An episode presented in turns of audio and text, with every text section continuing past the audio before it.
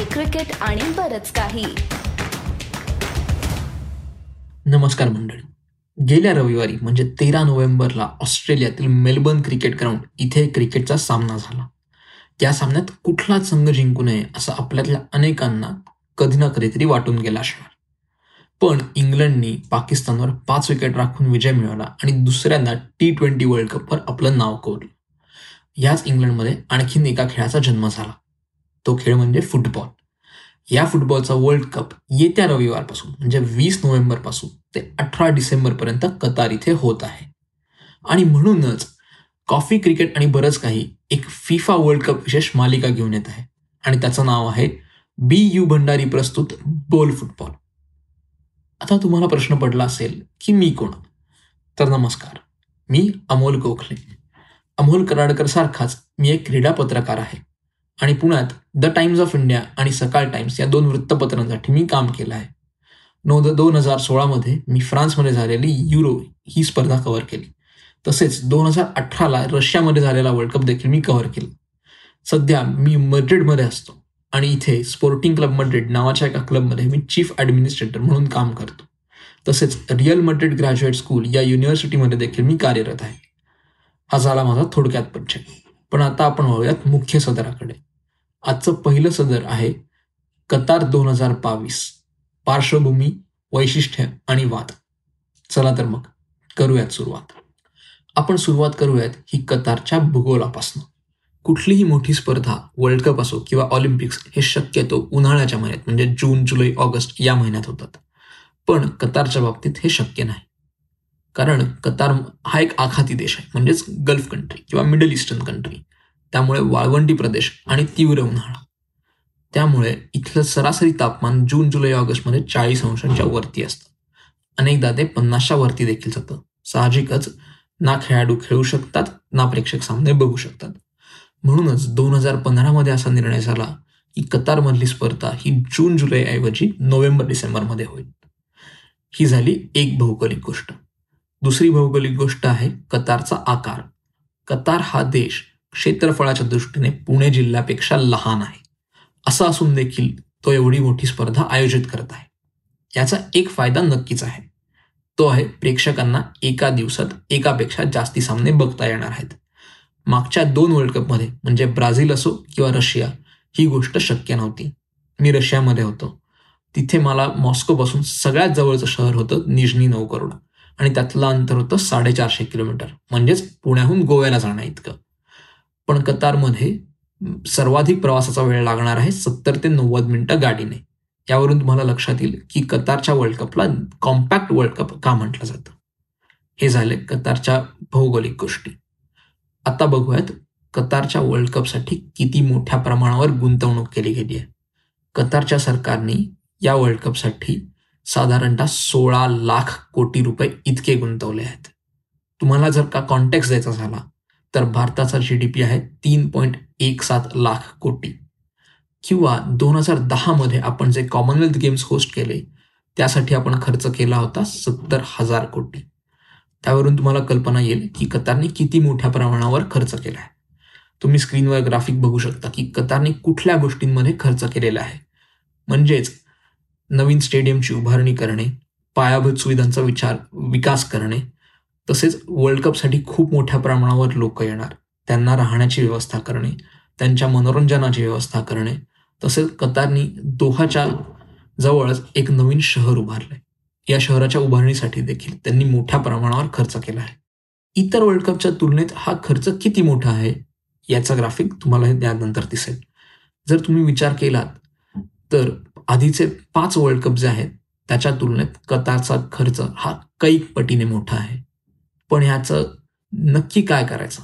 कारण ह्यामध्ये एक प्रश्न असा निर्माण होतो की हे सगळे इन्फ्रास्ट्रक्चर जे आहेत ही स्टेडियम्स आहेत ही हॉटेल्स आहेत हे नंतर पांढरे हत्ती बनणार का? तर त्याचं उत्तर काही प्रमाणात नाही असं आहे. कारण कतारमधल्या अनेक स्टेडियम्समधले सीट्स जे आहेत किंवा आसनं जी आहेत ती काढून इतर देशांमध्ये त्यांना डोनेट केलं जाणार आहे. त्यामुळे Qatar world cup organising committee जी आहे त्यांचं असं म्हणणं आहे की हा वर्ल्ड कप हा कार्बन न्यूट्रल किंवा इतर बाबतीतही फायदेशीर ठरणार आहे. हे कितपत खरं ठरेल हे आपल्याला येता काळच ठरेल. डिसेंबर दोन हजार दहा मध्ये तत्कालीन फिफा अध्यक्ष सेब ब्लॅटर यांनी कतारला दोन हजार बावीसच्या वर्ल्ड कपचं यजमानपद बहाल केलं. आणि त्याच दिवसापासून कतार आणि वाद हे एक समीकरण राहिलेलं आहे. फिफाची एक एक्झिक्युटिव्ह कमिटी असते. जी मतदानाद्वारे ठरवते की कुठल्या देशाला स्पर्धांचं यजमानपद द्यावं. तर या दोन हजार बावीसच्या स्पर्धेत होते पाच देश. Qatar America Australia South Korea आणि जपान. आणि मतदानाच्या चौथ्या फेरी अखेर कतारने अमेरिकेचा चौदा आठ असा पराभव केला आणि यजमानपद मिळवलं. असं म्हटलं जातं की कतारने या एक्झिक्युटिव्ह कमिटीची मतंही विकत घेतली. फिफाने एक इंटरनल रिपोर्ट केला किंवा अंतर्गत चौकशी. त्यामध्ये कतारला क्लीन चिट मिळाली. पण हा डाग काही पूर्णपणे पुसला गेला नाही. आणि याचं कारण होतं दोन हजार पंधराचं फिफा स्कॅन्डल ज्यामध्ये एफ बी आयने केलेल्या इन्व्हेस्टिगेशननुसार फिफाच्या अनेक बड्या अधिकाऱ्यांना भ्रष्टाचार आणि लाचखोरी प्रकरणांमध्ये अटक झाली. तसंच नुकतंच सेब लॅटर यांनी एक मुलाखत दिली. त्यात त्यांनी ही कबुली दिली की दोन हजार बावीसचं वर्ल्ड कप कतारला बहार बहाल करणं ही खूप मोठी चूक होती. असो रविवारी वर्ल्ड कप सुरू होतोय. दुसरा मुद्दा आहे हा स्थलांतरित कामगार आणि मानवाधिकारांचा.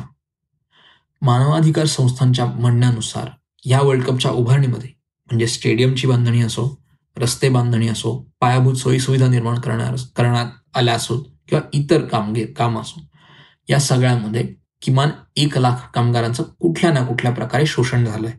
त्यांना दिलेली वागणूक ही अमानवी आहे.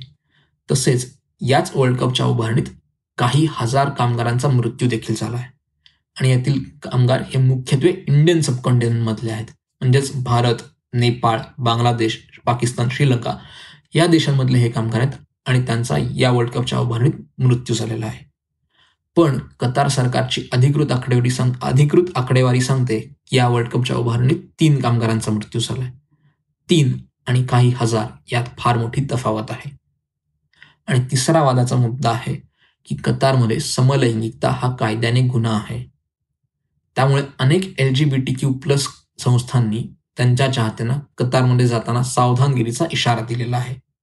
हे झाले तीन वादाचे मुद्दे.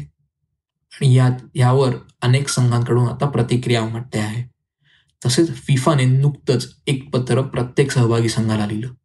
त्यात त्यांनी असं म्हटलं की प्रत्येक संघाने कतारच्या रीतिरिवाजांचा आदर राखावा. आणि आता कुठल्याही बाकीच्या मुद्द्यांपासून विचलित न होता केवळ फुटबॉलवर लक्ष केंद्रित करावं. याचा अर्थ कुठलीच टीम काहीच बोलणार नाहीये का? तर तसं नाहीये. अनेक देशांनी असं ठरवलंय की त्यांचे कर्णधार हा त्यांचा जो कॅप्टन्स आंबँड असतो त्यावर वन लव असा मेसेज लिहितील. तसेच पोलंड सारखा देश जो युक्रेनच्या बाजूने उभा आहे त्यांनी युक्रेनच्या ध्वजाचा कॅप्टन्स आंबँड केलेला आहे. अशा अनेक प्रकारे प्रत्येक सहभागी देश कुठल्या ना कुठल्या प्रकारे प्रत्येक देश असं नाही अनेक देश हे कुठल्या ना कुठल्या तरी प्रकारे फिफाच्या या निर्णयाचा विरोध करत आहेत. जर तुम्हाला असं वाटत असेल की कतारमधला वर्ल्ड कप म्हणजे फक्त वादविवाद तर तसं नाहीये. कतारने काही अफलातून गोष्टी देखील केलेल्या आहेत. आणि आज मी लक्ष देणार आहे या वर्ल्ड कपसाठी असलेल्या व्हेन्यूजवर म्हणजेच स्टेडियमवरती सात स्टेडियमची नव्याने उभारणी केली गेली आणि एका स्टेडियमचं नूतनीकरण झालं. या आठ स्टेडियमपैकी सात स्टेडियममध्ये वातानुकूलित यंत्रणा असणार आहे म्हणजेच एअर कंडिशनिंग जरी बाहेरचं तापमान तीस अंशांच्या वरती गेलं तरी स्टेडियममधलं तापमान हे साधारणतः सत्तावीस डिग्रीच्या आसपास राहील. जे खेळाडू आणि प्रेक्षक दोघांनाही अतिशय सुसह्य असेल. तुम्ही जर ग्राफिक बघत असाल तर तुम्हाला असं लक्षात येईल की लुसेल स्टेडियम आणि अलबायत स्टेडियम वगळता बाकी स्टेडियमची आसन क्षमता साधारणतः चाळीस हजार आहे. ही फिफा वर्ल्ड कपसाठी किमान आसन क्षमता आहे. पण वर्ल्ड कप झाल्यानंतर यातल्या बहुतांश स्टेडियमची क्षमता ही निम्म्याने कमी केली जाईल. आणि त्या ठिकाणी हॉटेल्स किंवा इतर कमर्शियल ॲक्टिव्हिटी केली जाईल. तसंच तुम्ही जर का या स्टेडियमचं डिझाईन्स नीट बघितलेत तर प्रत्येक स्टेडियम ही कुठली ना कुठली तरी पारंपरिक गोष्ट सांगतो. पण मला विशेष भावलेलं स्टेडियम म्हणजे स्टेडियम नाईन सेवन्टी फोर तर नऊशे चौऱ्याहत्तर हा कतारचा इंटरनॅशनल डायलिंग कोड आहे. तसा भारताचा कोड आहे प्लस नाईन वन त्यामुळे नऊशे चौऱ्याहत्तर शिपिंग कंटेनर्स वापरून हे स्टेडियमची उभारणी केली गेली आहे. हे स्टेडियम दोहाच्या पोर्ट म्हणजे बंदराला ट्रिब्यूट म्हणून बांधलं गेलं आहे. आणि जे दोहा बंदरापासून अतिशय जवळ आहे. आणि ह्या वर्ल्ड कपच्या स्टेडियमचं विशेष असं की वर्ल्ड कप झाल्यानंतर हे स्टेडियम पूर्णपणे डिसमेंटल केलं जाणार आहे. त्यामुळे हे वर्ल्ड कपमधलं एक मोठं वैशिष्ट्य असणार आहे की एक अख्खं स्टेडियम पूर्णपणे जमीनदोस्त करणार. हे झालं या वर्ल्ड कपच्या स्टेडियमबद्दल एक वैशिष्ट्य. तसेच नवीन टेक्नॉलॉजीचा देखील या वर्ल्ड कपमध्ये वापर करण्यात करण्यात येणार आहे. आदिदास जे फिफा वर्ल्ड कपसाठी बॉल प्रोव्हाइड करतं त्यांनी यावेळी बॉलमध्ये एक सेन्सर बसवलाय. आणि त्या सेन्सरद्वारे रेफरीला म्हणजे सामनाधिकाऱ्यांना ऑफ साईडचा कॉल देणं हे अतिशय सुसह्य होणार आहे. जेणेकरून फिफामधला अतिशय वादाचा नियम की एखादा खेळाडू ऑफ साईड होता किंवा नव्हता आणि हे ठरवण्यात जाणारा व्ही ए आरचा वेळ हा याने कमी होण्याची शक्यता आहे. तसंच या वर्ल्ड कपमधला आणखीन एक छोटा बदल म्हणजे यावर्षी वर्ल्ड कपमध्ये तेवीस ऐवजी सव्वीस खेळाडूंना प्रत्येक संघात प्रवेश असणार आहे. आणि तिसरा बदल की हा वर्ल्ड कप हा बत्तीस संघ असलेला शेवटचा वर्ल्ड कप ठरणार आहे. कारण दोन हजार सव्वीसच्या वर्ल्ड कपपासून वर्ल्ड कपमध्ये अठ्ठेचाळीस संघ असणार आहेत. तर ही झाली आजच्या कतारच्या वर्ल्ड कपची काही वैशिष्ट्य. आपण पुढच्या भागात बघूयात प्रत्येक ग्रुपचा आणि संघाचा प्रिव्ह्यू तुम्हाला आजचा हा भाग कसा वाटला हे आम्हाला जरूर कळवा. तसेच तुम्हाला काय बघायला आवडेल हे देखील आम्हाला सांगा. तुम्हाला हा सी सी बी केचा वर्ल्ड कप स्पेशल भाग कसा वाटला हे आम्हाला तुमच्या प्रतिक्रिया आणि अभिप्रायांमध्ये जरूर कळवा. कुठे कळवा तर आमचं फेसबुक पेज आहे इंस्टाग्राम आहे किंवा ट्विटर हँडल आहे. तसेच तुम्हाला आमच्याकडून काय बघायला किंवा ऐकायला आवडेल हे देखील आम्हाला कळवा. तुम्ही C C B K Marathi असं यूट्यूबवरती सर्च करून आमचे आधीचे एपिसोड्सही बघू शकता. किंवा याच नावाचा आमचा पॉडकास्ट देखील आहे त्यावर तुम्ही ऐकू शकता. पुन्हा भेटूयात लवकरच पुढच्या भागात. तोपर्यंत सी सी बी के मराठीला ऐकत राहा बघत राहा आणि आमची वाट पाहत राहा. धन्यवाद आणि आदियोस भेटू लवकरच.